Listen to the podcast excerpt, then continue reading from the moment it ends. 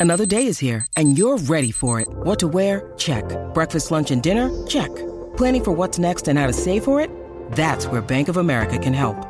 For your financial to-dos, Bank of America has experts ready to help get you closer to your goals. Get started at one of our local financial centers or 24-7 in our mobile banking app. Find a location near you at bankofamerica.com slash talk to us. What would you like the power to do? Mobile banking requires downloading the app and is only available for select devices. Message and data rates may apply. Bank of America and a member FDIC. Ladies and gentlemen, it is showtime. Please welcome the team of the Fulhamish podcast.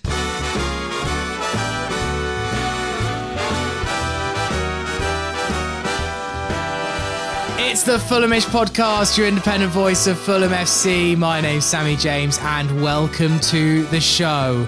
On today's episode, we're going to be looking ahead to Saturday's little trip up to Manchester. An arduous one for more than one reason. First of all, because there's a train strike and no one can get there. Second of all, because Manchester City are quite good.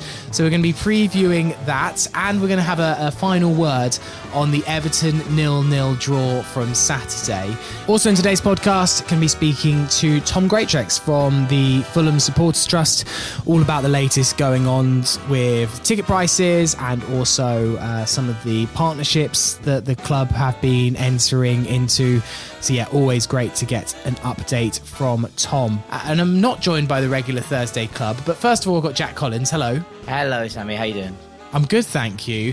Peter Rutz is not here. He is recovered. He is fine. He has just got other commitments, uh, according to him. Make of that what you will. But we have a fine substitute today, straight off the subs bench.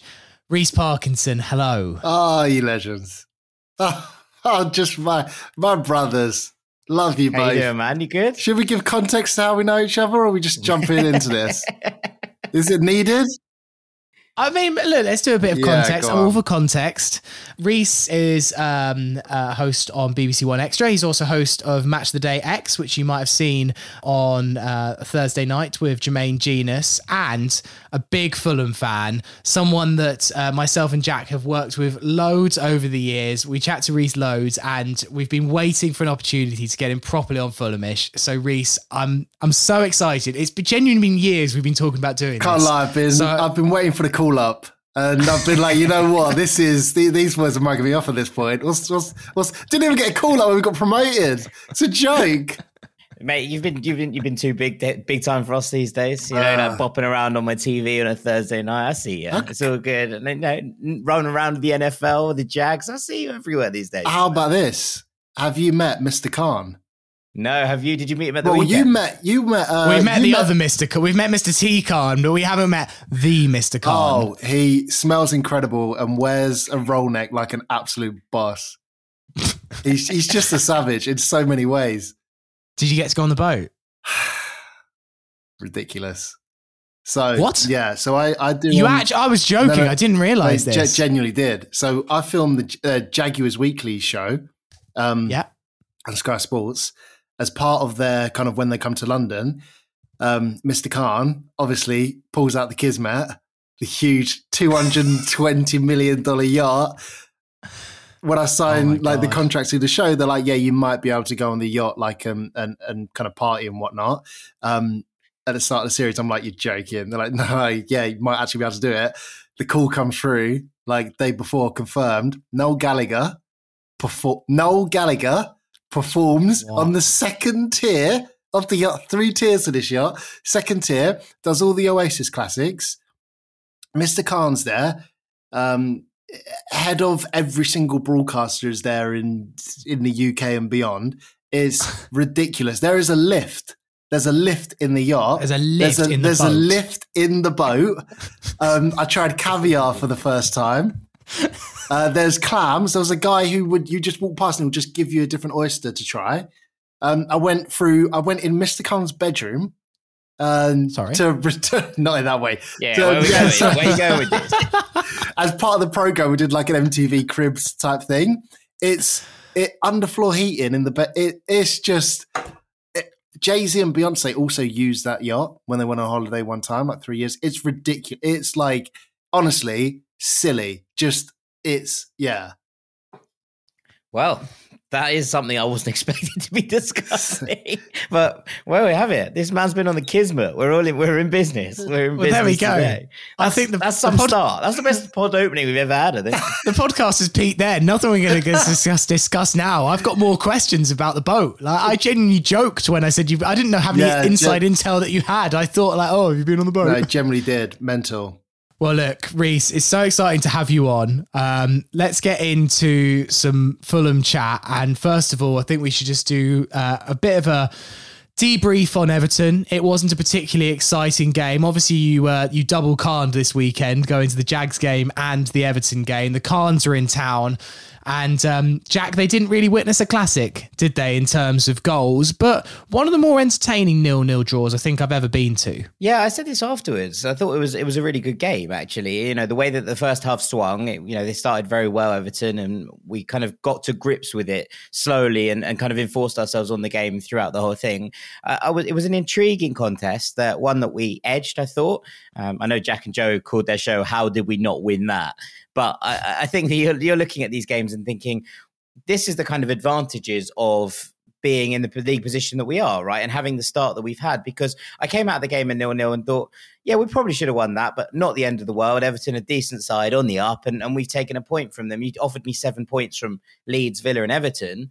I would have taken that. So I think you kind of come out of it on on the surface of the actual game. We were the better side, and you know maybe we should have had a penalty at the start of the second half. But ultimately, just one of those. Mitrovic didn't have his, his shooting boots on for once, which which is a rarity. But I'd be more worried if he wasn't getting those chances and getting into those positions. So, you know, you take that and you take it all with a pinch of salt. I thought it was a relatively decent game. We were the better side, and we can kind of walk away from that with our heads held high. Agreed with that. I had my um uh, I brought some my girlfriend's kind of family was over. Of course, whenever you bring uh, whenever you bring anyone Yeah. to a game, it's nil nil. So I knew I instantly knew it was going to be nil nil before we even kicked off. And what was it? Nil nil. Um, I agree with you. To be fair, I, I like. I, I didn't think we. I mean, obviously we were a better team, but I didn't think necessarily we had any crazy clear cut chances. If any, No. if anything, I would. It did get to about sixty five minutes, and I went, "They're going to counter here." Because DCL looked, I think he just looks dangerous constantly. Whether it's, I was waiting for a set piece for them to go in from from uh, Calvert Lewin, and that offside call as well. That's when I thought, oh, here we go, of course. And I thought it's going to be a struggle for us to get one back um, because we didn't just we never really looked like we were going to score or didn't look like Mitchell was going to get put Yeah. through or anything like that. So uh, yeah, I'd, I'd happily take that um, nil nil. To be fair, I mean, this is now the beauty, Reece, of the position that we're in. Is that a game against Everton? Let's say we were 19th and we'd not got many wins all season. You'd see a game like Everton at home, and it would be like, oh my god, we have to win. The beauty of being on 18 points with only 12 games of the season gone is that okay, it's a nil-nil draw, but it's not the end of the world because we've done the hard work already, and another point is another point closer to safety. So yes a game that we could have won, maybe should have won on balance, but ultimately that's the that's the brilliance of the situation that we're in. And also, Jack, I you know, remember you and Dan talked about on that podcast about after Villa, where you were like, look, we're going to Leeds now, and there's no pressure on us to win, and that might like hmm. stand in our favour. And Reece, this is the kind of position that we that we are in, and it's such a wonderful one that games come. If we win them, fantastic. We might just do that because there isn't this pressure that we're actually, if we don't win today, oh my god, we're we're, we're going to be in a crisis. but didn't you know this was going to be a magical season? I tweeted it. I've, I've got receipts. You've tweeted this the last three times we've come up. Yeah, but one of them was going to be eventually right, weren't it? Yeah, yeah, Broken clock twice a day, right? Like, Yeah. I see you. No, but, but- no, you did. You did say at the start of the season you had a good feeling about this. Yeah, I had a good feeling, and I'm just literally checking that tweet now, and I'm pretty sure I said we're going to be 11th. Yeah, I said this was July 7th.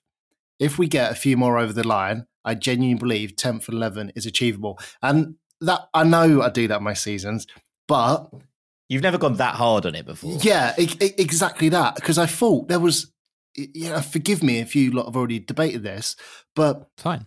I just thought this year there are so many players that are fighting for something individually, regardless of the team, like regardless of, of where we end up for their own careers. Mitro's fighting for, well, obvious, wants to do it in the Premiership. Then I look at people like Pereira, fighting for relevancy. And this is kind of his like almost last shot, almost. Mm-hmm. I've got Palhinha as well. I'm sure there are other clubs like coming at some point, and he's gone. Well, guaranteed to start a Fulham. If this goes wrong and I get relegated, this this doesn't look good at all. Yeah. Ream again. Everyone's giving me stick. This is going to be a classic. I'll go to Premiership. I can't do it. In my opinion, he's been brilliant uh, so far this season. I think there's just so many players that are like fighting for Leno. Like we we've signed such great. We've signed so many players that are like not on their last kind of thing, but just have something to go out there and prove for themselves. Hungry, hungry. just yeah, naturally like hungry and, and care about their careers and don't want to just go to China or whatnot. You know. Yeah, we we've talked about this and and points to prove has been a bit of a cliche actually in the past few weeks. Jack and Jack even referenced that it would be a bit of a cliche um, on our podcast that we did last week, Reece. So I think you're totally right. Is that in so many positions there is a player there that genuinely is like, I've got to, I've got to make this work for myself. Not just for the team, not just for the fact that I want Fulham to stay in the league, but nearly every position you could look at and think, okay, there is some sort of motivation there. They've had something not go quite right in the past three or four years, and and therefore, right, this is my time. And so when I think you get that as a collective, and don't forget, Marco Silva is hmm. completely in that boat. Yeah. So yeah, I, I think that yeah, this is this is hundred percent right. And look, I think points to prove on their own don't mean that you have the start that you do. You need the quality there uh, as well. But it, it certainly helps. And if we're worried about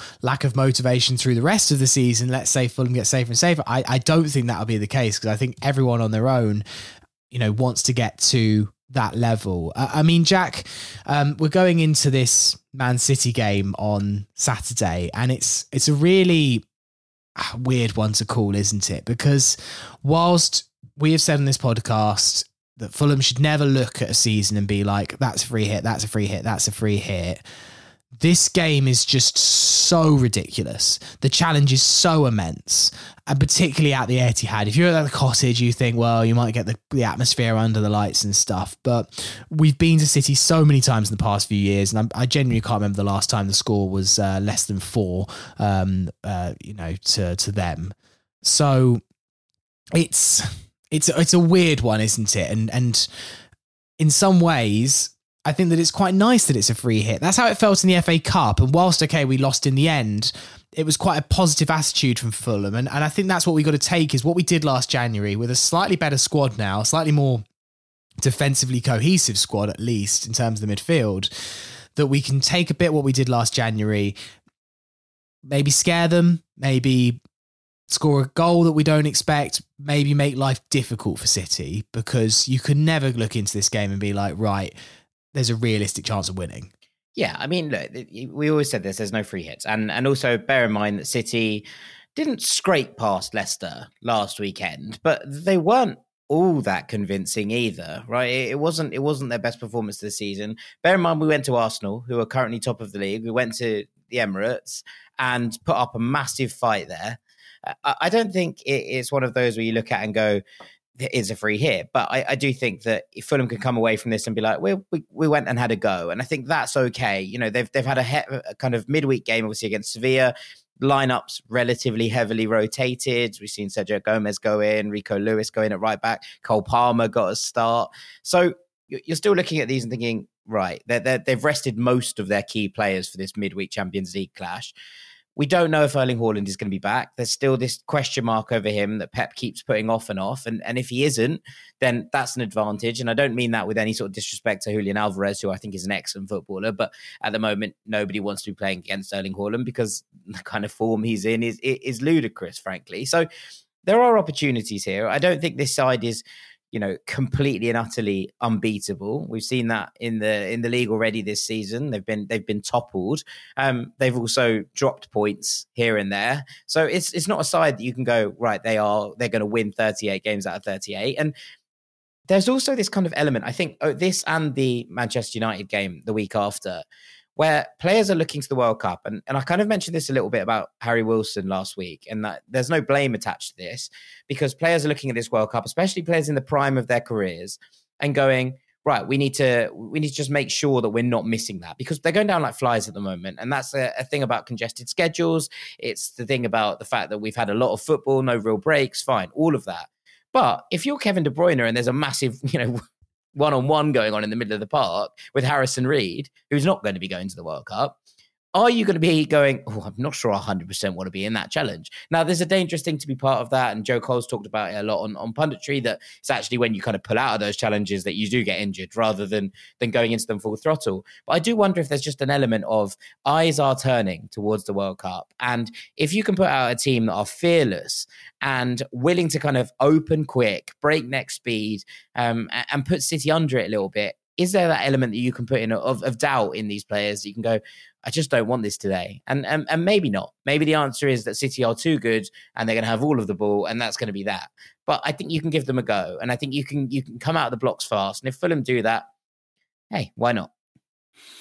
I mean, Reece, um, it's such a daunting proposition. All of these players that that City have, um, their entire bench would probably um, get into our first team. Um, but City have been susceptible to one thing this season the long ball, the straight down the middle. We saw Liverpool uh, profit from it. And what's a team that's been uh, liking their long balls this season? Fulham. So maybe Marco Silva might have a few little tricks up his sleeve and uh, be able to spot the weaknesses that, that City have because they are there. They're hard to implement and then, even if you can get that one or two moments a game where you can find a weakness in the City defence, obviously you then still have to uh, come up against a relentless City who will batter you for 80 minutes. But there are chinks in the armour. And um, a team like Fulham, especially with the way that Marcus Silva um, has been able to be so tactically flexible, I'm not putting it past him to be able to find those weaknesses in City and be able to mold his team to, to that. And where do you see that coming from? Do you think we're just bully them in terms of the long ball and set pieces? Because I'm trying to get in my head. I'm like, where does that go? If we get, if it's not a, if it's not a nil nil, where do we get that goal from? And I go, Palhinha, 25 yard rocket off a corner. Bang, done. But you look at our set pieces, and this Fulham is the kind of team we're very good at set pieces these days. That are very yeah, very good at set pieces. Uh, that I would I would back us to score this weekend. I wouldn't think it was impossible that Fulham will score this weekend. Now, can we stop ourselves conceding four? That's another matter. Well, but we've seen Palace of the team in the last few years that I feel like have been one of the best at Man City. Mm. And Palace's strategy has often been get a couple of goals against the run of play and hold on. And even this season, Palace went 2 0 up at Man City. They are able to kind of find those moments of brilliance, great set pieces, strikes from long distance, long balls, and stuff like that. This season, they couldn't hold on, but in previous seasons, they have.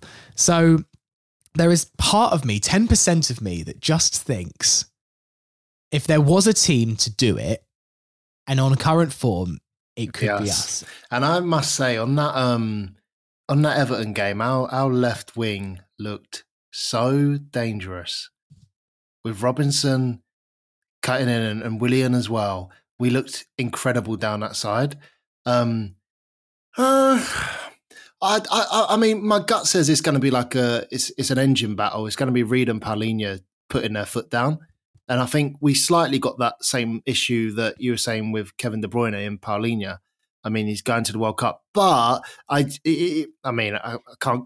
Not saying Kevin De Bruyne is not the type of player and he's going to do that and be half-hearted. But I feel like Palhinha just gets it's just in his DNA just to get stuck in and, and like and, and he knows no other.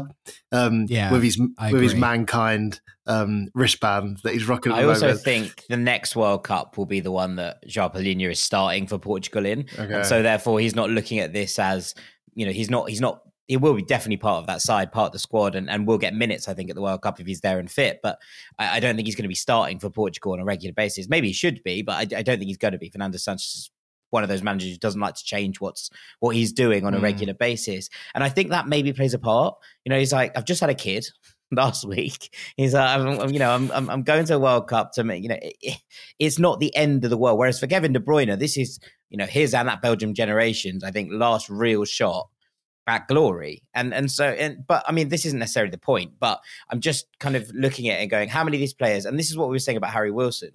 You know, I think Harry Wilson is wary because he's just coming back from an injury and he's a little bit concerned about re-aggravating it ahead of World Cup. Fair enough, completely reasonable. He also doesn't know if Wales are going to be at the next World Cup. Whereas mm. I think Palhinha will will feel that his big opportunity on the international stage is maybe not this tournament. I I'm not saying I'm a wizard when it comes to predicting games. Um, I'm not.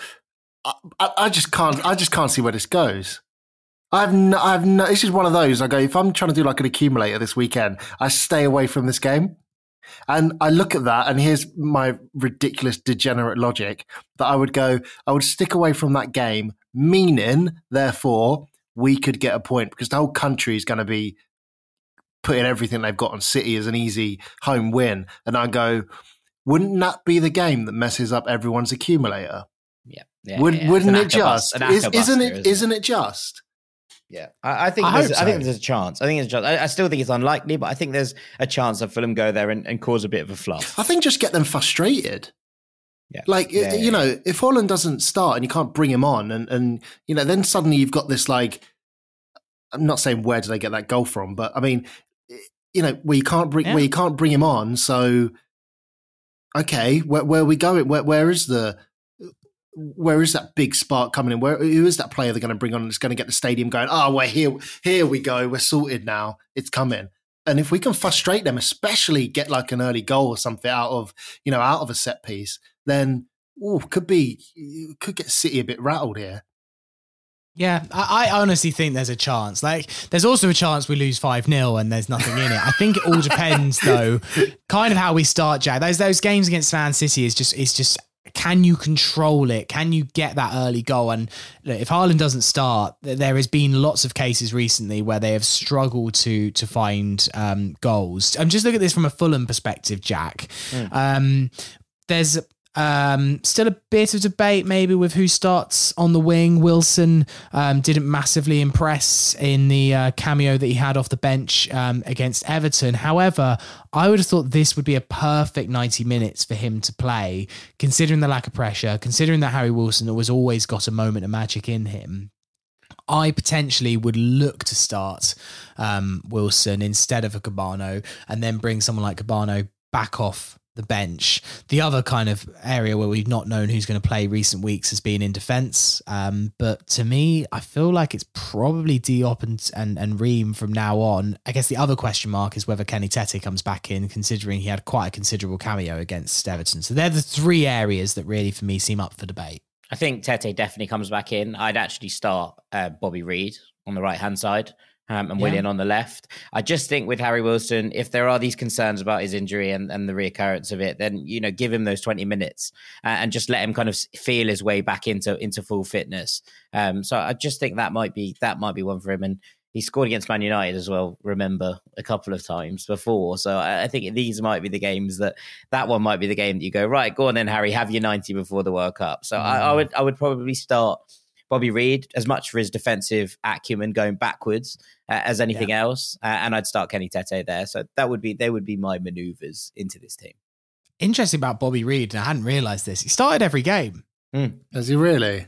Yeah, but, but despite the fact he's played so many different positions all through, he's still managed to start every game. So, like, you know, he feels slightly undroppable um, at this point. Um, Reece, what would you go with um, if you were Silva for this weekend in in those positions that I mentioned? Interested to get your thoughts on um, on Diop as well, and and uh, whether he, you think he deserves to kind of have that starting centre back berth above Tosin. I mean, I would love to know, kind of behind the scenes, how you know all three of them are kind of dealing with this Ream, Tosin, and Diop. Like, I wonder what you, is it like a, in training? It's that's how it's being decided. Um, but I mean, Diop getting his his start, he has kind of looked like you can't really. I wouldn't really want to take him out. Um, mm. So I would go with Diop and Ream at the back. Um, I, would agree on Tete coming in for this one, especially. I really love Bobby Reid. I think he's he's he's the guy. But also, I think Kebano has that magic sometimes, and especially yeah. watching him against Everton when he gets out of some of those I think he can really light things up. Um, so I would just go on. I would go on momentum. I would start Bobby Reid because I feel like he would just bring that kind of uh, electricity, and then bring on Kebano. Um, Yeah, I think that's fair. yeah, that's that's where I go with it.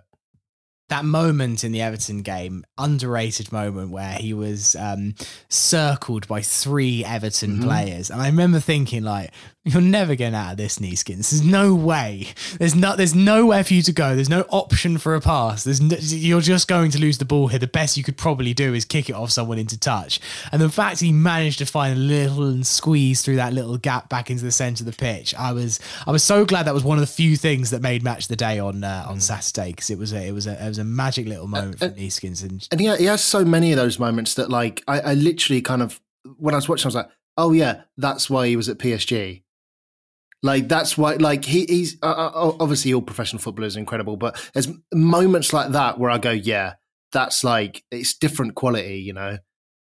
Yeah, that ball manipulation he has it, it, is unbelievable. And we saw, I think, you know, we talked about this last year. We saw that kind of rise in level last year, and he's carried that straight on into the Premier League, and that deserves immense credit um, because there was a lot of detractors and there was a lot of naysayers uh, around Neeskens, especially considering what happened, and he was loaned out the last time that we we came up. So, yeah, I, I completely agree. I, I think he's, he's he's been in wonderful form, um, and I just like Bobby Reid's defensive work. I think Neeskens is, works really hard defensively as well. But I just think in this kind of game, especially if you've got Cancelo bombing forward on that side, I just would rather have Bobby Reid just tracking back constantly, just to just to kind of shore that up a little bit. I think. Yeah, 100%. Right, we're going to take a break there.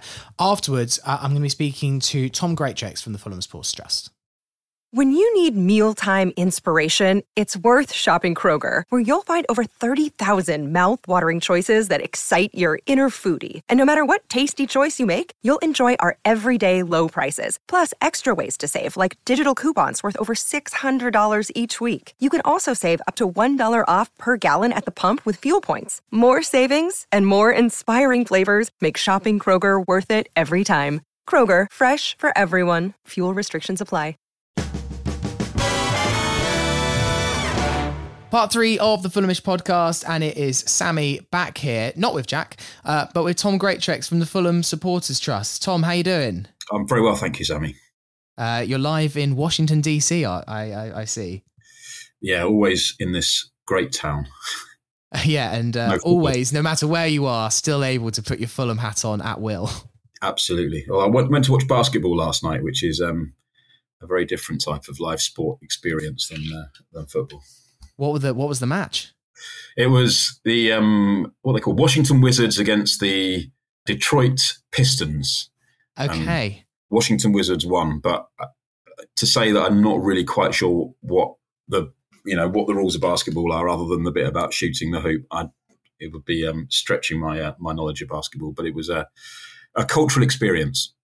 I did a. Um, I was obviously in America last week, as I might have referenced a few times on the podcast. Sorry, I keep going on about it. I'm back in England now. Um, and uh, I did a team exchange uh, with one of the colleagues out there. So I told him that he had support Fulham FC because he was like, "Oh, I need, I want an English soccer team." I was like, "Well, Yeah. Fulham FC is great," but in return, I had to support the Brooklyn Nets. Um, so I'm now a Nets fan. Um, they also play in black and white, which I quite like, and they're the smaller team in the city. So I thought there was a lot of similarities um, between Fulham and the Brooklyn Nets. Um, I'm sure there's a few uh, Americans listening right now who have uh, turned off the podcast in disgust at the NBA team that I've now chosen to support. But uh, tough luck. Um, Tom, uh, it's been a interesting few weeks off the pitch for Fulham. Obviously, it's going amazingly on it, and I'm sure that you guys at the Fulham Supporters Trust are delighted with that. But off the pitch, um, I feel like things are a bit fraught, and um, we should probably discuss the elephant in the room, which is the topic that's been a lot of uh, lips again this week. Once again, it's ticket prices and yet more scandalous ticket pricing from the club. It's not it's nothing new. It's not even that shocking anymore. Although this one even by Fulham standards, I thought was particularly eye watering, which is the Southampton prices. New Year's Eve, it will cost you £60 for an adult if you want to be in the Hammersmith end, cost you £65 in the Putney end, uh, £90 in the new uh, Riverside stand. And whilst the club tried to tell us that their pricing in those category A plus matches was a, was a one off, um, early in the season when all the furore happened around the Liverpool game. And I think one of the kind of more measured opinions at the time was like, okay, well, let's see what the other games are like. If it's fine for the other games, then maybe we maybe we can slowly stomach these big games. But for a team like Southampton at home, and absolutely no disrespect for anyone that's got a connection to Saints, but you're not the biggest game of the season. If there were categories, I'd have surely imagined this would be a category B or C. There's nothing between the teams. They're not a particularly big or exciting team. So those prizes, um, Tom, are, are pretty eye watering, and I imagine the trust were as disappointed as as the rest of us really when they saw them. Yeah, I mean, look, you think back when we discussed this just after the Liverpool prices came out, and we talked about the what they call the dynamic pricing model, which Fulham use. Um, you know, if we weren't doing as well, I suspect that those prices for Southampton would probably be more akin to perhaps the Brentford prices or potentially not the Brighton prices, but Brentford prices, those sort of uh, medium in the range they've had.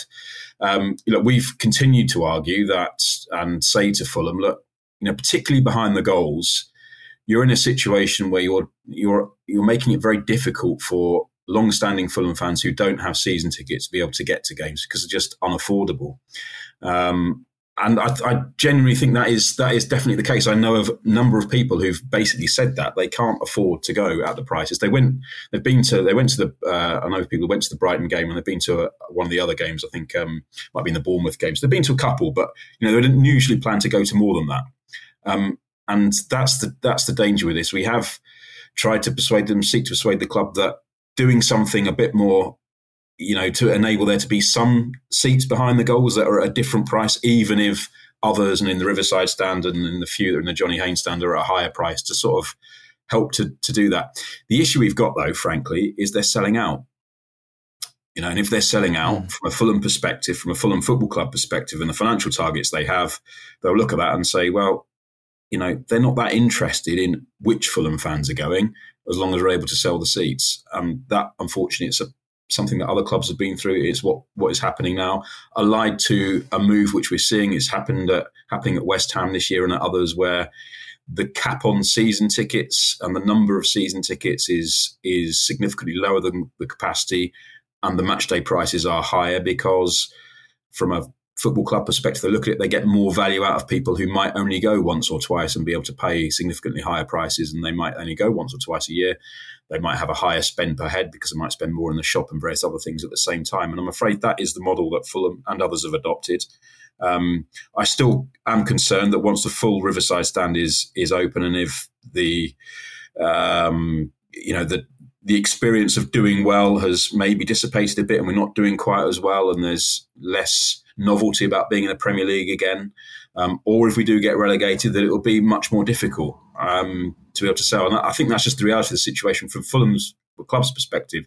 They'll probably say, well, look, we've got a dynamic, dynamic pricing model. If those are the circumstances, we'll adjust the prices downwards.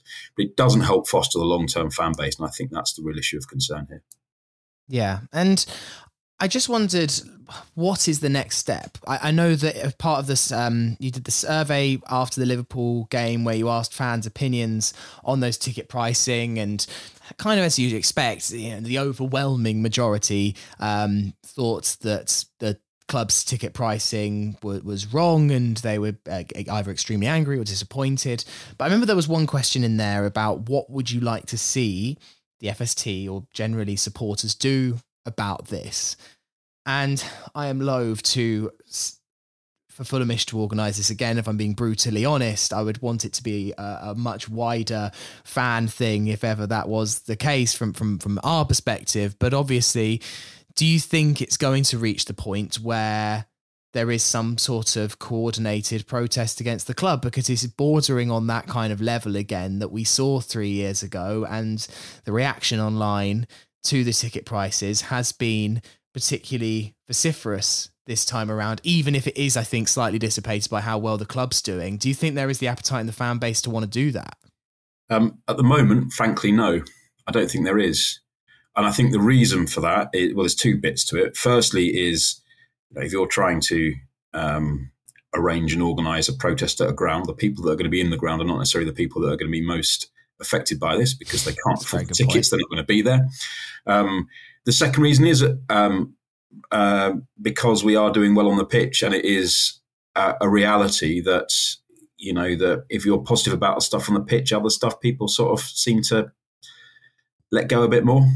Um, so at the moment, I don't, I don't think there is, and you know, the club aren't stupid; they realise that as well. Um, and it's very difficult because in that scenario, I think the best thing we can do is continue to try to argue about, uh, you know, argue to the club and try and seek to persuade them of doing what you can see some other clubs are being able to do, which is to have some amount of tickets that you can have at a, you know, a different rate. Maybe you want to do it in a way where they're sold further in advance or various other things you can do or, you know, two or three matches together or something that gives you a bit better value to try to cater to that bit of the fan base that you know have long been Fulham fans. Were there in the tough times, um, were there even a couple of seasons ago, but aren't going to be there as uh, as often. But that needs to appeal to a mentality at Fulham, which I don't think really is there at the moment. You know, it's yeah. about at the moment maximising income, maximising revenue. And Fulham will say, well, we need to do that because there are financial fair play limits. There are lots of other things we have to do. So we have our targets to meet in terms of ticketing and other revenue and various other things to be able to pay back the capital cost of the stand, to be able to ensure that we meet financial fair play and all of those factors. Um, now, I've got limited sympathy for that when you think about how much overall impact ticket revenue has in the in the grand scheme of things in the Premier in the Premier League. But that's the argument that will be used. Um, and you know, I feel like we have to keep plugging away at it, but I don't think there's going to be a, a an immediate um, favourable response, frankly. No, and, and I agree with what you're saying in terms of I just wish the club was smarter. I wish that there was ways and means that you know the point that we keep going on about is this is priced there is there is a significant amount of Fulham fans that currently feel priced out and they've been there in the in the dark days the good days. They've just been there for a long time. I do also slightly understand that there is a market of fans particularly in London who will pay kind of any price to go to a, a match. If I was in the states I would probably pay a much higher price than I'm used to for a sports match if it was an NBA, an NFL match, because I'm a tourist and I would want to go and do that, th- thing. It's a one off. If I was in Madrid, I might pay more than I would usually want to pay for a match to go somewhere like the Bernabeu. And the cottage has that kind of charm and appeal. And so I, I kind of understand that, look, why, why not? Why not take that kind of big amount of money? However, can we not think of a better membership scheme that is is more exclusive, is is kind of harder to get into, can not just be bought by away fans, because otherwise that just kind of makes the point of that. Is there some way where you can create a, you know, maybe it's people buying six tickets a season before the season starts at like a better rate than not uh, uh, than your individual match ticket, not quite as good as a season ticket. Um, I mean, the real, I think, proof in the pudding, and where, where for me, I could see a protest is if the season tickets hike. If the season tickets went up, Tom, surely then that would be actually the straw that broke the camel's back for a lot of people because suddenly then a lot more fans are impacted and that would really raise concerns.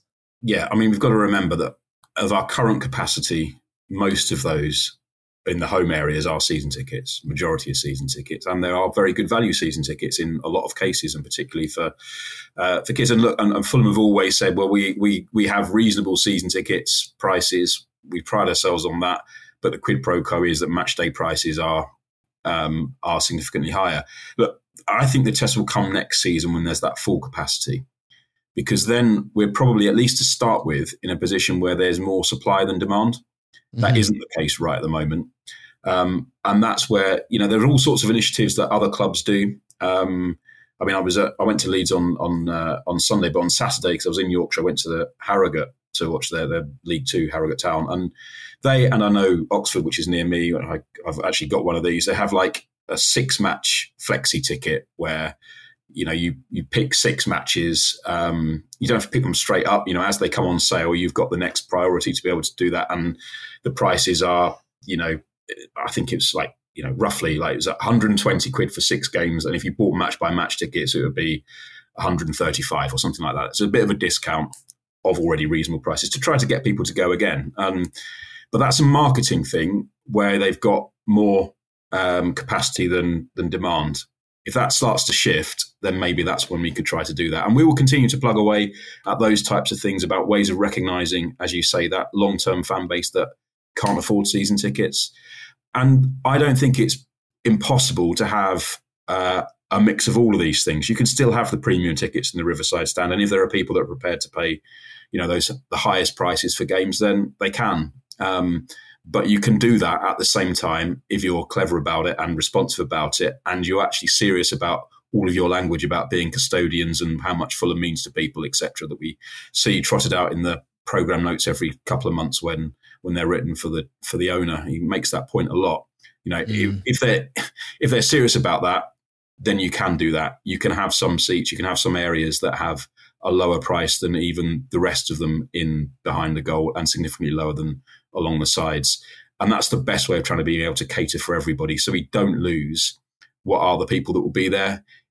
It's probably a when eventually um, we do go down again and we're back in, you know, the Football League or if we're in the Premier League, but, you know, the novelty's gone and we're sort of playing in a 29,000 seater stadium and we're 16th or 17th and, and, you know, back to what it was like um, 10 years or so ago. Though all those are realistic and potentially likely scenarios. And I would just wish the club would think about those in a bit more of a long term and think about the broad range of people that you ideally would want to have at the ground because you want to have it as full as possible. And that includes, yes, people who will go once a season um, or twice a season and pay significant prices. Yes, there's a, a, wealthy, wealthier contingent within London, and we see West Ham doing a similar sort of thing.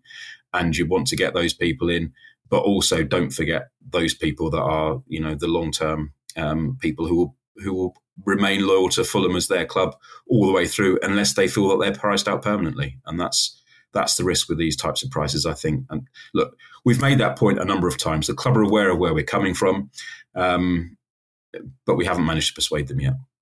No. Um, another thing that uh, has been incredibly disappointing in the past few weeks has been some of Fulham's commercial partnerships. Um, first of all, obviously, there was uh, the club sponsor, which we kind of covered on this show. And then uh, much more recently, we spoke to Martin Calladine about the, uh, the partnership with Titan Capital Markets. And this one particularly troubling, I think. And nearly every Fulham fan that I've spoke to that has kind of read Martin's article or Peter's subsequent article in The Athletic about it has just been astonished that this was able to happen. Um, you brought this to the attention of the club. Not that they probably needed you to bring the attention to it, but you raised it in the most recent meeting. And I must admit, Tom, I read the club's response and was aghast. It was basically just, yeah, we know, and we're not going to do much about it. I know I've horribly paraphrased there, but I was stunned. Yeah. Well, look, you know what Martin um, Calladine un- uncovered about Titan wasn't very hard to uncover. I mean, he's a great investigative journalist, but he didn't need to be that great of an investigative journalist to find some of this stuff out. And you know, the fact that the uh, the website, as soon as those stories started to come out and Peter's pieces and other pieces, that the website was blocked from the UK and all this sort of stuff, should have been enough, I think, for the club to seek to take some action. You know, the, the notes for that meeting, their notes rather than minutes, took longer to come out than usual, partly because we have to get everything fact checked. And uh, I've always done this that the wording of what Fulham say we get them to approve and check so we don't act, you know, inadvertently say something wrong. And it took a lot longer than than a number of cases because of this issue. Um, because our view is very strongly look, it, it, it isn't a judgment on whether or not Fulham should have commercial partnerships that are not necessarily aimed at Fulham supporters, or whether or not you should have commercial partnerships that are in uh, industries or sectors that you might have issues with. But where you've got a situation as with Titan, where there are serious, real serious questions about the uh, legality of aspects of the uh, way in which that um, company operates in different markets around the world that we know regulators are looking at, it has an impact on the reputation of the club.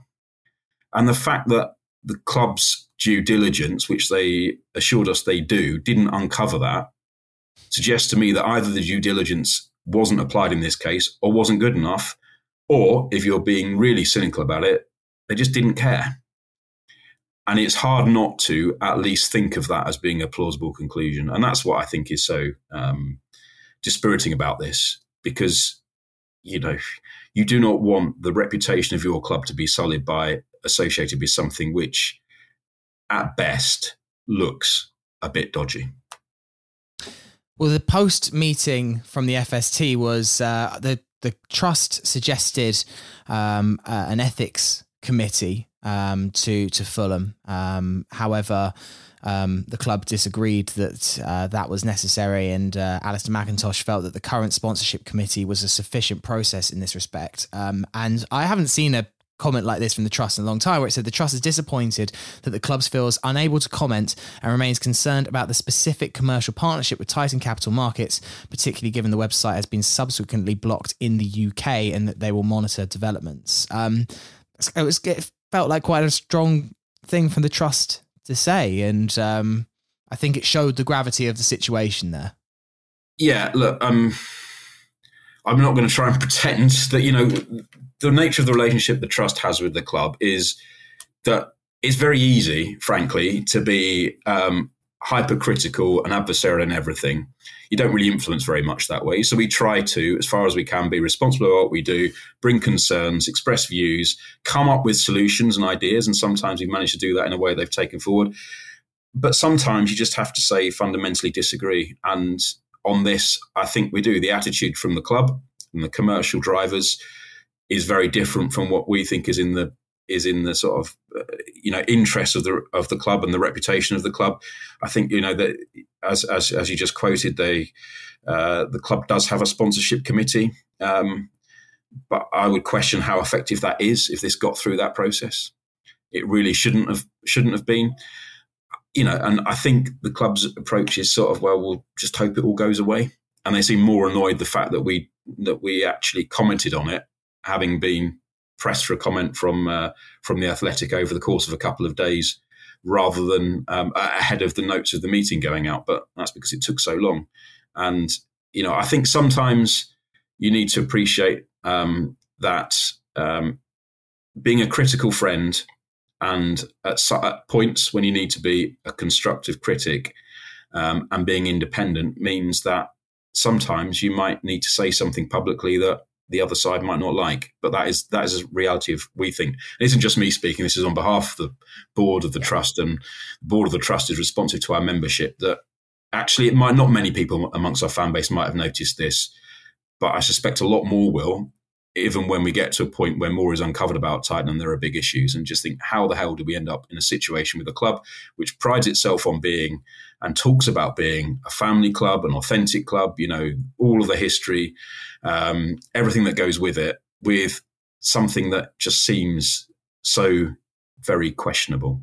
I wouldn't put it any stronger than that for legal reasons, but um, yeah, it, it, really we really shouldn't be. Uh, I don't think in the market of, of having commercial partnerships without a much higher standard of due diligence. And finally, Tom, uh, at Fulham Sports Trust AGM uh, around the corner. Yeah, 17th of November. So members of the trust should by now have had or about to have um, an email with joining instructions. It's online. We hopefully will, will be the last one we do online. We're going to do things in, in person again uh, very soon. Um, so we have to do all the business of the of the AGM, which um, which I know is a bit perfunctory, but we have to go through that. Um, we'll be starting the process for elections to the board. There'll be um, I'll be standing down as chair, and hopefully we'll be needing a new board, new chair, etc. Um, uh, but we'll also be joined by Abdeslam Ouaddou, um, uh, former Fulham player, obviously, but also someone who's been very uh, involved in in campaigning and issues around the World Cup in Qatar. So he's going to talk to us, um, well, about whatever people want to ask questions about. So you know, about his time at Fulham, about what he's been doing on Qatar, about the World Cup, and any other issues you want to. So um, if you are a trust member, please um, look out for that email, register, and, and join the AGM on the seventeenth. And also please consider you know if you the issues we've been talking about and others if you want to be part of trying to um, help inform fulham help them understand the views of supporters and want to get involved and and uh, um, join the board, then there's an opportunity to stand for election um, coming up. So please also consider doing that. Tom from the DC, thank you very much for joining us on Fulhamish. Cheers. Thanks, Sammy. Part three of the Fulhamish podcast. It is Sammy here on the Thursday Club, back with Jack Collins and our special guest, Reece Parkinson. Yes, lads. Hello. you never you never let us talk in part three. What is this? You keep switching up the rules, Sammy man. Oh, just for Reece, he's our special guest. Um, thank you so much to uh, Tom Greatrex from the Fulham Supporters Trust. Um, really interesting to get um, his take on everything that's happened at the moment. Um, it wasn't mentioned in the interview with him, but the Fulham Supporters Trust annual survey is out right now. And uh, you probably heard Farrell talking a bit about this on Sunday. Um, you know, it's hugely important that we get as many Fulham fans as possible taking part in that survey. I think they've passed the 2,000 people threshold in the past couple of years. Um, really gives the supporters trust a mandate uh, to the club and uh, allows them to kind of validate all the views that are in the survey. The more people that fill it in, I filled it in this morning on my dog walk. It took me less than five minutes and um, you know you're able to give your opinions on um, what the club is doing um, you know for me personally like things like the facilities and the hammy end I, th- I think are hugely important and i think the club is not doing enough about those and doing the survey is my opportunity to kind of answer my question on that and that I think that's personally important. So I'd, I'd strongly encourage you to do the same. Um, there's loads of links about. If you find the Fulham Supporters Trust on uh, Twitter, you'll find the links there. Uh, there's also the Fulham Supporters Trust website where you'll see the links to fill it in. You don't need to be a member of the Supporters Trust uh, to fill in the survey either. Obviously, great if you are a member of the Supporters Trust, but they want to catch all Fulham fans. So definitely do that if you can. Right. Lads, let's do some questions from the question bag before we do This'll Catch On. Uh, we have a bumper This'll Catch On today. Um, in honour of Reece, he kind of mixing his music and sport. Um, it's the feature that also does the same. Um, so, yeah, we can't wait to get Reece's opinion on some of your This'll Catch Ons. There's some brilliant ones today. But let's do some questions first. And we got some questions today uh, from our Fulhamish community on Telegram. Thanks to all the people that are in the Fulhamish community. Um, Lucy Shomei has asked the first question. Says how One of these are going to be about uh, the Ruben Loftus Cheek debacle, isn't it? I, I, can, I, can, I can guarantee. Go on, go on, No, Lucy, give it. None of them are, but I will ask you about that at the, at the end. Um, she says, How much is Fabio Carvalho missing Fulham? Given that Liverpool are below us, in brackets, maybe not for long, did he make the right decision to go? On the same subject, how much are we actually missing him? Would have been great for him to stay, but I don't think I'm missing him as much as I thought. I love all Willian offers in his game and the maturity stakes and power. Pere- Sorry, I love all that Willian offers in his game and the maturity stakes, plus Pereira's passion. Thoughts? Carvalho would have been unreal to keep. Unreal. I, I wouldn't. I I, agree. wouldn't agree with that. I think he would have. Uh, But, but but does he get in this? Let's say tomorrow Fabio Carvalho turns up at Motspur Park. Do you take out Andreas Pereira and put Fabio Carvalho in on current form? uh, that's not fair. Um, I, regarding kind of form, yes, from me. Interesting. Uh, well, like de- depending on who we play. I, But- I think it's a valid opinion. Yeah, I just I, I think it's I think it's a fascinating question. That I I mean, the start of the season it would have been flipping no brainer. I was gutted that Fabio Carvalho left, but right now Pereira is is pulling up trees, and I, I don't think you can drop him. It's kind of love. I guess like they are two very different players, and Pereira just doesn't stop running. Um, he's just just an animal.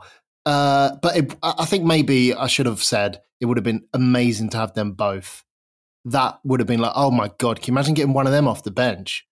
Yeah. Like Yeah, how yeah. spoiled would we have been? Or you know, obviously you don't want this to happen, but it just takes one injury to Pereira and he's out for a, like a month and a bit, and you know, hey, we've got Carvalho, it's all good, or, or vice versa.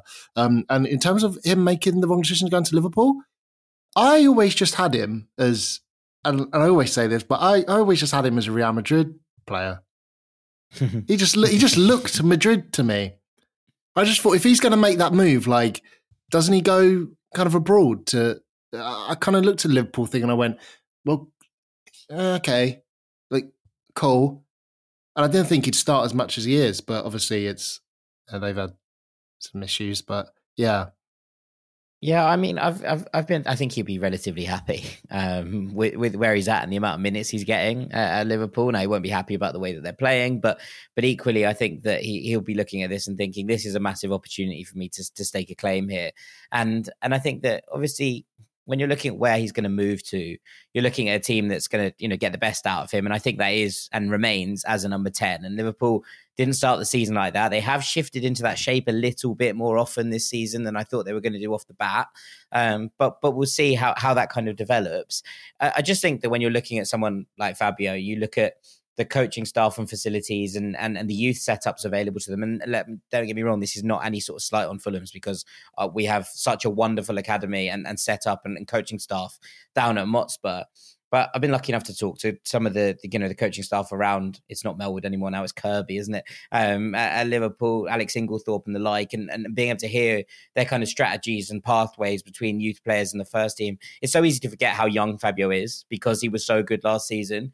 Um, I, I think these pathways and the setups and things will help him there, and and the fact that he's around such quality players and we're talking about this the other day about um, Harvey Elliott rather than Fabio, but I'm, I'm sorry to blaspheme on, on, on the show, but we were talking about, you know, there was a moment where Liverpool scored a couple of weeks back, and you could see after the goal that Mo Salah was coaching Harvey Elliott through the the kind of move beforehand, even though they'd scored and you know they were celebrating. He was talking to him, and you could just see Elliott absorbing it all. And and I think it's a really interesting kind of capacity to be learning from those kind of players. You know, some of some of the best in the world. I think Fabio won't look at this as, as a move that he's he's regretting in the slightest. I'd love to have him still at Fulham. We said this last year. I think he's a wonderful footballer, and I think he's going right to the top. Um, but equally, I don't think he'll be regretting that move. That's my opinion on this. Is that, that I don't think this is. I think this has worked out perfectly for Fabio Carvalho. He's he's a, a yes. Okay, would he love if Liverpool win in the league? Fabio's probably not in the team. Fabio's and Liverpool probably don't have the injuries that they do because that's a big part of what's um, causing Liverpool problems at the moment. Yes, it's a transition year, and yes, I don't think they were ever going to catch Man City, even if everyone was fully fit. But they're struggling massively with injuries right now. It means that Fabio's getting first team football playing for Liverpool, even if it's, you know, cameos here off the bench. If he'd have gone to a Man City, then he wouldn't be playing. Then it's a, a, move that he would regret. I think this has worked perfectly for Fabio. Does it really matter that Liverpool aren't challenging for trophies to him personally this season? Personally, I don't think so. I think this is this is benefiting him, and I actually think that it's the perfect move. I think if he was back at Fulham to answer Lucy's question. Right now, I wouldn't change this team because I think Fulham is playing so brilliantly, but it would be a brilliant option to have Fabio. He would, he would have started the season though if he was still here. There's exactly. absolutely no doubt about that. So, so hundred percent. That's what I mean. And I don't know if you sign Andreas Pereira if Fabio Carvalho is still here. Because if I'm Andreas Pereira, whilst yes, his stock was low, I don't think his stock was that low where he'd be like, cool, I really want to go and be a backup midfielder for Fulham this season. I think first team football was part of the promise to someone like Andreas Pereira. Um, and so I think one doesn't happen without the other. And I don't think Fulham are the kind of team that could ever have the luxury of having both realistically. So without European football, no. Yeah, it's one of those kind of luxuries that realistically we never would have had anyway. And I'm just wishing Fabio Carvalho all the best, really. Yeah, I think that this season will be doing his development the world of good. And I think now we'll see him get to that top top level that I think we all know that um, he could be. Uh, next question from Tim Britton. He says that as cohesion and familiarity seem such a key component of a successful team, is it more important to keep the same team working on honing its patterns and sense of togetherness, or do you think we need to make some changes to give some people some playing time? Wilson, James, maybe resting Mitro, start Vinicius. Personally, I think changing Tete and stick to our guns, see how we do about the best team to learn lessons from Man U and the others. So I guess Tim's question here is is Man City an opportunity given the difficulty of the game, Reece, to give a couple of fringe players some minutes and the kind of perverseness of it that you're facing the best team, we might as well give Vinicius 15 minutes just so that he's uh, he's still a little bit sharp. Uh, what are you, are you, saying to start him or bring him on 15 minutes? Because yeah, we ain't taking Mitchell off. You insane.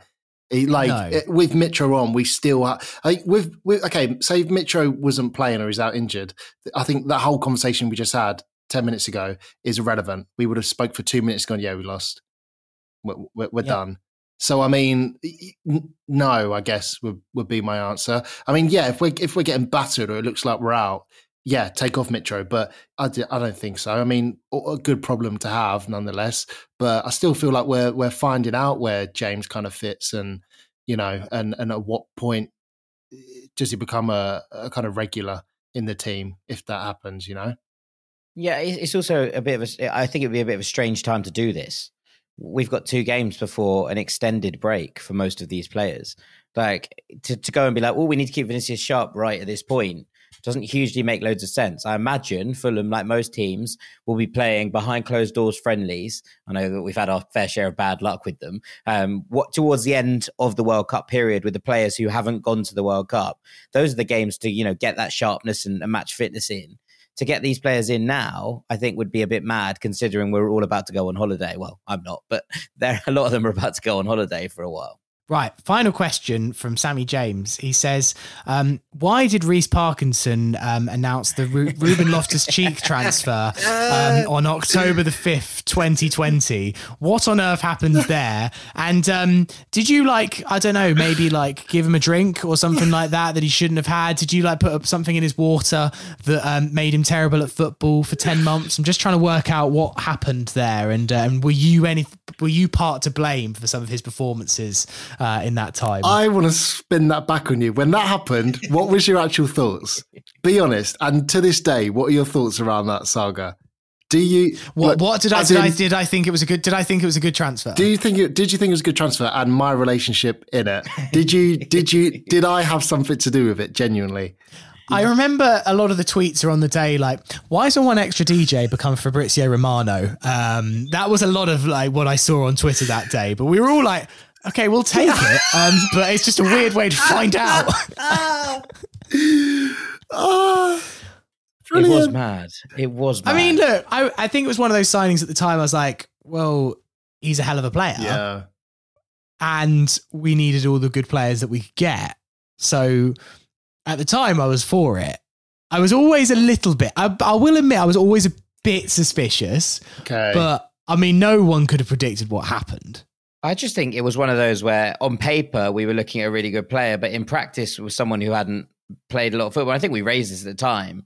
You know, he was coming back off an injury, and you were like, "How how much do you want it?" And and at the time, you're linking, right, this Fulham side are short of talent, and we were. And then it was also badly utilized. So there's two two different problems there. I spent a lot of that season sticking up for Ruben Loftus Cheek. Now I think that it got to the end of the season, and it was like I was just wrong ultimately on, on what he was bringing to the team. But I spent a lot of the season being like, I think he's been played out of position. I think he's not being given the tools around him to thrive. And I do think that somewhere in there is is a half decent footballer.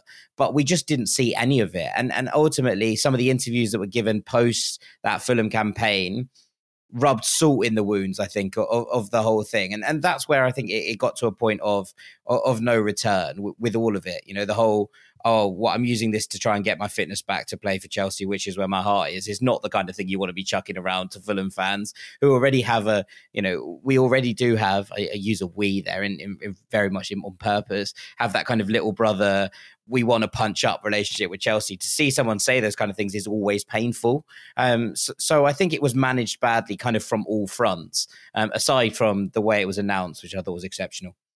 So why why did you get to basically um, be the ITK that day on the Ruben Loftus Cheek transfer? So, because I, would actually forgotten it until you mentioned it, and then you brought it up, and I was like, oh my god, I forgot. You know what it is? Is occasionally when I kind of use a FFC hashtag, someone would be like, "Oh, here we go, he's doing another Ruben Loftus Cheek moment," and I'm like, "It's it's it's scarred me now for life." Um, it was just bollocks. I interviewed him like a week before and we just got along really well. And I was like, you know what? Shall I just let me just feed into this hype here? And I'm like, right, I'm at the trading ground. Um, Ruben and Cheek, the deal's going to happen in two hours. And I just bullshit in it. And it just happened to happen in two, in two hours so about five minutes ago, they, I just went on Twitter and it's like, yeah, Ruben's uh, he's doing his medical. So I went, yeah, update, he's doing his medical, and it just looked all so believable. And I thought he was going to have a great year and it's going to be this genius thing, and you know, bigger TK is going to get me into as an actual role. Um, and yeah, that didn't happen. But no, it, I was really upset. You know, I really, really, really wanted him to do well. um, and kind of do what he did for Palace for us, and it just didn't kind of work out at all. And one other question that I have related to this, because I remember when that tweet came out, someone was like, Reece, are you a Fulham fan? And I actually tweeted back um, the photo of you and I when I produced one of your radio Yes. shows and we uh, we wore uh, Fulham shirts. It was um, post promotion in the, first time, wasn't it? It was post Wembley. No, it was. I remember the night clearly. Fulham. Uh, it was. It, I've produced you for about four nights, but I remember the night that we took the photo. Um, was the Tuesday night. We beat Reading four one away at the Madejski, and Reece was on air, and I was just in the background of the studio. I was in the back Watching of the the studio, game. supposed. Supposed to be working, and I was definitely watching the Reading game. And just Fulham kept scoring. So literally in between the songs, I was like, "Reece, Fulham scored again." We and you were just having the best night ever. Um, but why do you support Fulham, and um, and how did that come about? So I think it would just be. I think a lot of people would be interested to uh, to hear your your Fulham story. Yeah, so my Fulham story is about seven seven years ago. I just um when I was like, I think you know, not not to go all, all dark and personal here, but I think you know, I, I actually didn't grow up without a dad, and I think that's for a majority of people. Um, obviously, you know, that's changing now. Uh, women's football is getting so big and, and so great, but yeah, usually just get handed down like a team. What I find that a lot of my mates have, where they, their their dad they go to a football game and they go to their first game and it gets passed down like that. So I didn't. So I never had a team when I was younger. I just I just bounced around. I played football, loved football, but never kind of stuck towards it. Or I'd just like my mate would be this team, so I'd go there for a bit and then switch around and stuff, and then just play FIFA, then Football Manager, and just never never really became kind of um uh, a li- uh, Affiliated. yeah affiliated or aligned to a team. And then it was my mate Jake um who one it one day was just like, oh mate, come to the cottage. And I was like, I'd absolutely love to. Always wanted to go. Went there and uh, fell in love. Fell in love with it, and just like, oh yeah, this is this is me. I love it. So from there, just completely got into it. And I was like, finally, I have like a team.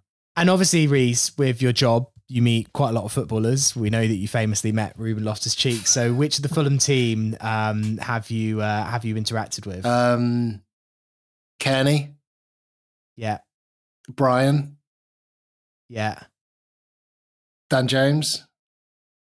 What when he was at Leeds, presumably. No, recently. Oh, recently okay. did a recent interview, yeah. Um, and I'm funny enough, I'm doing one next week with Mitro, Ah, Dan James, Oh, amazing. and Antonee Robinson as well. That'd be which very, very um, cool. yeah, buzzing about. So, Okay. but on socials, Bobby Reid, whenever he posts Okay. anything to do with Jamaica, I just reply to it. Yeah. I love that we have a Jamaican in the team. Like uh, that is the, that's just the best thing. Um, we did have two when Michael Yeah, Hector was you're here. Doing great. yeah, but um, We had two reggae boys. I think uh, probably Cairney's. I think Cairney's like, yeah, he's just he's just a boy in it. Like, yeah, yeah, yeah. I, I, I think if I was friends with Tom Cairney, Tom Cairney would be my guy. Although Joe Bryan would be and Joe really Bryan tough- as well. Yeah, but I'd, I'd He- like to. I, I mean, Friends is a. I would like to say Friends. I hope that they would maybe do that in return. But yeah, Yeah.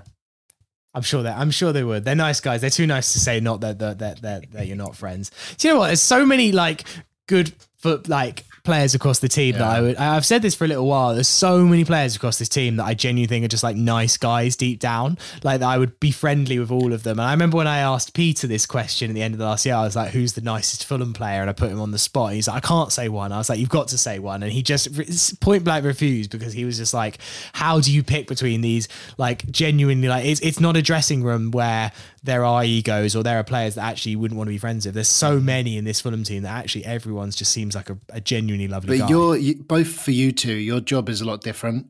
Like you know, whether that's like in terms of even the hierarchy at Fulham, like it's kind of your job to keep it 100 percent real. And I think it's actually Yeah. quite difficult if you two became super close with a player or super close with kind of like the board there, because you wouldn't be, you know, it wouldn't be the reason, part of the reason that we listen to you guys or follow Yeah, your you want- tweets. um, we wanted to be find it vaguely unbiased. Exactly, rather ex- than- exactly that. Rather than being best mates with Cairney, and if he has a bad game, like you can't call that. Um, No, it, it, it is true. Although I am, I I think we're both still best mates with Lucas Piazon, and uh, oh, Piazon, that will that will forever be the case What a because. What a uh, he's just he's just a, he's just a little legend. Talking of Brazilians, actually, um, Reece, you've got a you've got a bit of a thing about one a player that we were linked with in the summer, right? You you you are desperate for Fulham to sign Pedro, right from from Fluminense, uh, if I'm if I'm not mistaken. You've got a real thing, mate. It's not a thing. It's a it's an obsession. I've got a biggest man crush on Pedro. Um, he is incredible. As soon as we were linked to him, I was like, "You're joking." I'm going to be honest. I literally only know him from Football Manager, but when I signed it on FM back in the day, ah, it, it, it, it's just a wonder kid. He is incredible. And when we were linked to him, annoyingly, he's now scored in the Copa, not Liber, even though they're in that final. I don't think they played that yet. That he's he's got them to that final, and he scored. He's in, the Sudamericana, right? He's actually a Flamengo now, isn't he? He was Fluminense to start his career. Now he's a Flamengo, yeah. which is a big swap, by the way. That's crossing a big divide. Really? Yeah, so, that's a that's a that's the Rio divide you do not cross. But he he he's unreal. Like I've been watching all the highlights as well. Scored in the cup final. He's in the Copa Liber. You know how to say it. Um, cheers, boys. He's he's in he's in the final for that. Scored in the semis. He's like I don't think we can get him now. He he's ridiculous. It, like since we were linked to him, the form he's on now is just different class. But I, I love him. I couldn't believe we were linked to him. I was like, please, can we make that happen? Well, we signed a player that had an absolute um, uh, disaster in the Copa Libertadores last season in uh, Andreas Pereira. So uh, if we're signing players that are doing well in it, then uh, then it might work well. I feel like we've done our Brazilian striker experiment. I feel like we can't. We've got old poor yeah. old Rodrigo who's been exiled up to. we've got uh, two to, Brazilian strikers. yeah, up to Tyneside. We can't. We can't surely sign another one, but I'd I'd be all for how's it. He, um, I, I, how's he doing, our boy um, Muniz? Um, he's struggling. Oh, so are Middlesbrough. He's working hard, is how I would put it. Um, yeah. he, has been okay. He's been okay, but not not brilliant. But again, Sammy's right. Middlesbrough have struggled this season so far, and it's not gone to plan. Obviously, Chris Wilder's out, and Michael Carrick's just gone in. He got given his first start. Yeah. Um, but Chuba Akpom's having a resurgence, which is keeping him out of the team, which isn't great vibes for anyone, really. Right. So, Reece, the final thing that we do on every Thursday club um, myself, Jack, and Peter Rutzler, we started a feature called This'll Catch On. And um, it started because we used to get a lot of emails to the Fulhamish uh, email accounts with ideas for chants. And we never quite knew what to do with them because we aren't the the lads at the back that start the charts in the Hammersmith end. We're both in the Hammersmith end, we're both towards the back, but we're certainly not the people that I think but by ourselves could get a chant going. So we never really knew what to do with them then it kind of evolves into this feature where people sent in ridiculous songs and they sent us voice memos of them singing ridiculous songs that potentially the Fulham faithful could one day pick up. Now we have one and a half successes, the main one being Harry Wilson, Mitrovic, and Neeskens. Uh, there's another one which is to the Ring of Fire, which was loosely kind of floated on uh, This'll Catch On, but I don't know if we can fully take credit for it. But we get some sublime entries. We also get some very ridiculous entries. What we do, we play them on the podcast, and Jack, mostly Jack, but also Peter, uh, give their thoughts and uh, they're also their opinion on whether it could theoretically catch Incredible. on uh, to the masses. So let's start off with Jack Berenza. He says, Hey team, thought we'd contribute to This'll Catch On as it's been stuck in my head since a long outback drive a few weeks ago. For reference, we're a newly formed Fulham podcast based down under called That's So Craven. I have heard of these guys actually. That's a great uh, name. Made, yeah, great it's name. a great name. I'm a little bit like, oh, could we change ours? Um, and made up of myself, Jack, my brother Sam, and my dad Elton, chatting Fulham a couple of times a week and helping other Fulham fans on the other side of the world relate to 2 a.m. kickoffs and only ever watching on TV. I haven't listened, but I will. And if you're down down under, then definitely check out That So Craven. We've been regular listeners to Fulhamish for years and always enjoy discussing your amazing work and opinions. Um, we hope to be able to hold a candle to you all one day. Anyway, I've attached a cheeky four part harmony chant for the Hammy End to get their heads around, and I fully expect this to be sung out loud and proud against Everton next weekend because it will definitely catch on. And it's about our Swiss Army knife, Bobby Decordova-Reid. Well, look, Everton's been and gone, but there's still time.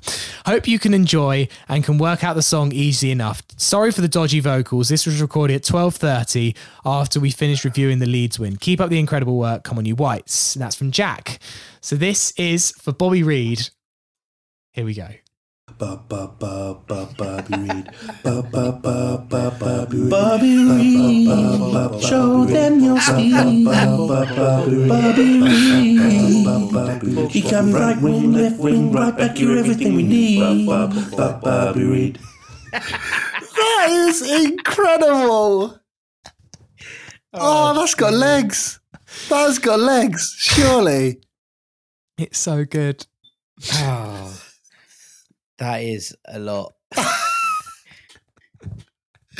it's great. It's it's exceptional content. I love it. It's not catching on, but it's uh, it's exceptional content. I loved it. That was good. Very think? good. Impressive. I've, I've, Was No, there multi-track just- to that, or did they record that live? I That's my know. question. I, I don't know, but I, do, I, do. I just can't imagine the. Uh, I can't imagine the Hammy singing "Show Us Your Speed" as a, as a line. That's where I'm falling down with it, but I do really like it. Oh, so good. Thank you guys. I really appreciate that. It's going to be my head. That's def- that's definitely going to be rolling around my head. I know that Oh, one yeah, for the next 100%. week. Um, this is also from another fan uh, down under. This is from Matt Newman. says, "Hey Sammy, sticking to the wording, this'll catch on. Nothing clever and very obvious. Been used before, but haven't heard it recently. João Palhinha chant attached, uh, and that's from Matt. Um, so this is for João Palhinha. Uh, it's definitely uh, not original, but it works. Just that Do, do, do, do, do, do. Japalinia. Do, do, do, do, do, do, do, do. Japalinia. Yeah, I mean, it, it does work, and he's he, he's literally done exactly what it says in the tin. But it won't catch on purely because there's another Joao Palhinha song, right? Yeah. that that's superior to it at the moment. That's the only reason there would be any problems. But over the whole, you know, it is what it is. Yeah, I I uh, I I think it's a good song, but also it's the Ryan Sessegnon song. Yeah, Ultimately, it is the, The Ryan Steven Sessegnon, Sessegnon song. song. You say? Sorry, the Steven Sessegnon song. Yes, the Charlton's finest.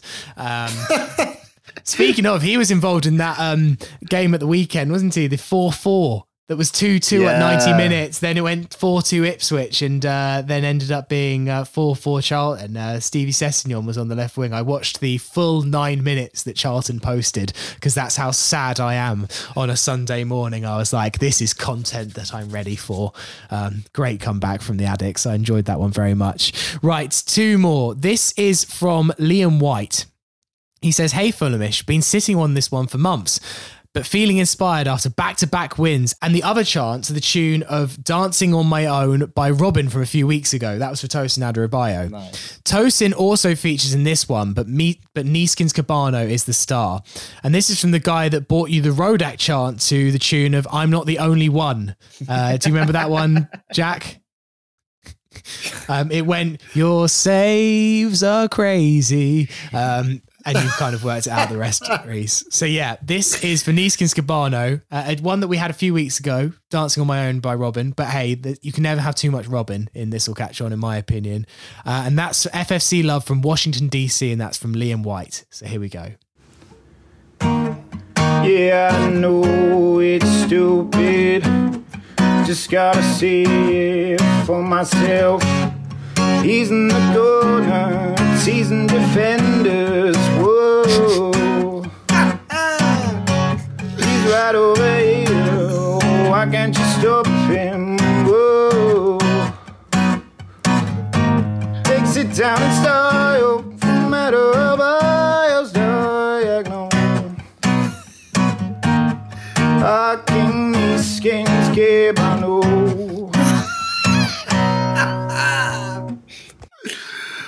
Kebano. So Oh, ah, good. It's these exceptional. incredible. It's just great content. That's So good. That's exceptional. The lyrics are very good. He's in the corners, teasing defenders. He's right over here. Why can't you stop him? Takes it down in style from Adarabioyo's Diagonal. Our It's King nice. Neeskens Kebano. I like the use of a diagonal in a I'm not even going to go full syllable police on it. Like that's how much I liked it. Ah. That's exceptional. Genuinely quality content. Liam White is an established This Will Catch On songwriter. Thank you very much. The final one. I can't. I Go can't. on. I can't. I, I'm, I'm crying at the thought of it. Gideon Lovell Smith says, Hello, Fulhamish team. Long time listener of the pod. It used to bother me when I lived on Finlay Street outside the ground as a kid, and all the Chelsea tryhards living on the same street would make fun of Clappers, Victoria Sponge, and the neutral stand. Well, not anymore. With Fulham's clear ascendancy this season, it's time to reclaim some of our heritage. I hereby bequeath my This'll Catch On to the tune of Victoria by the Kinks. Victoria Sponge Tifo for Everton on the Riverside stand only seems fitting. Come on, you whites, and this is from Gideon. Um, it's basically a song about all the things that people take the piss out of us for. Um, so- Just play it. Timber Club, neutral stand. Have some pork, wood cheese board, some peppers in our hands. Al Fayed, now Shahid. Croquet lawns, bits of greens. Victoria, sponge cake team. Victoria, Victoria, Victoria, sponge cake team. Oh wow! I like he's he's he's Eminem us, hasn't he? He's like eight miled ourselves. Yeah, I I, like literally have nothing. yeah. I have nothing. I have nothing. I have nothing to add. oh God. Are you I think the wins against Villa and Leeds seem to give some people some creativity in the inbox this week. When I read all of these earlier, I was like, wow, people have gone to town. Victoria by the Kinks is definitely a um a new one on us. That's original. Wow. Wow. I mean, I do kind of like we we we do kind of like owning the uh the cliches, Jack. Yeah. Yeah. Hundred percent. Just. I just. I literally am speechless. This is a very rare occurrence. I'm speechless. I, I don't. no? I have- think I've nothing. Nothing to add. these are incredible though, and on some of these, there's been live instruments, Yeah. which is Live instrumentation, we get it all, Reece. Mind blowing. Um, your favorite out of the four? You know what? I'm going with uh, Bobby Decordova-Reid. Yeah. Bar bar bar Bobby Ba, Reid. ba, ba, ba, ba, behold Bobby Reid. Well, he def- brings the speed. The dancing on my own, I think, for me, that was exceptional. The Niskas Oh. Kebano dancing on my own. I'm gonna Um, say, I'm gonna say, better than the Tosin one. Sorry, yeah, I think it to is, whoever I, wrote I think it is better than the toast. Well, I, I did like. I think it worked for the cinema anyway. It's all so good. Thank you so much. Um, please keep sending your this will catch ons in. Hello at fulhamish.co.uk. We've got a couple of Thursday clubs before the uh, the World Cup starts. Reece, did you enjoy being part of this will catch on? That's what I meant by mixing music with Fulham. I thought like you were the perfect person for the feature. No, lads, thank you so much for having me on the show and the podcast. That is super appreciated. I've been very excited to do this, so it means a lot. And uh, yeah, so much talent we've got here. The listeners are incredibly talented.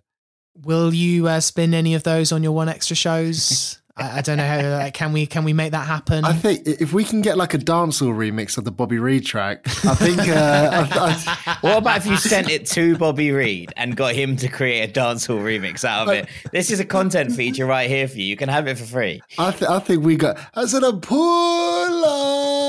Ba, ba, ba, ba, ba. Oh dear. I think we got legs that way.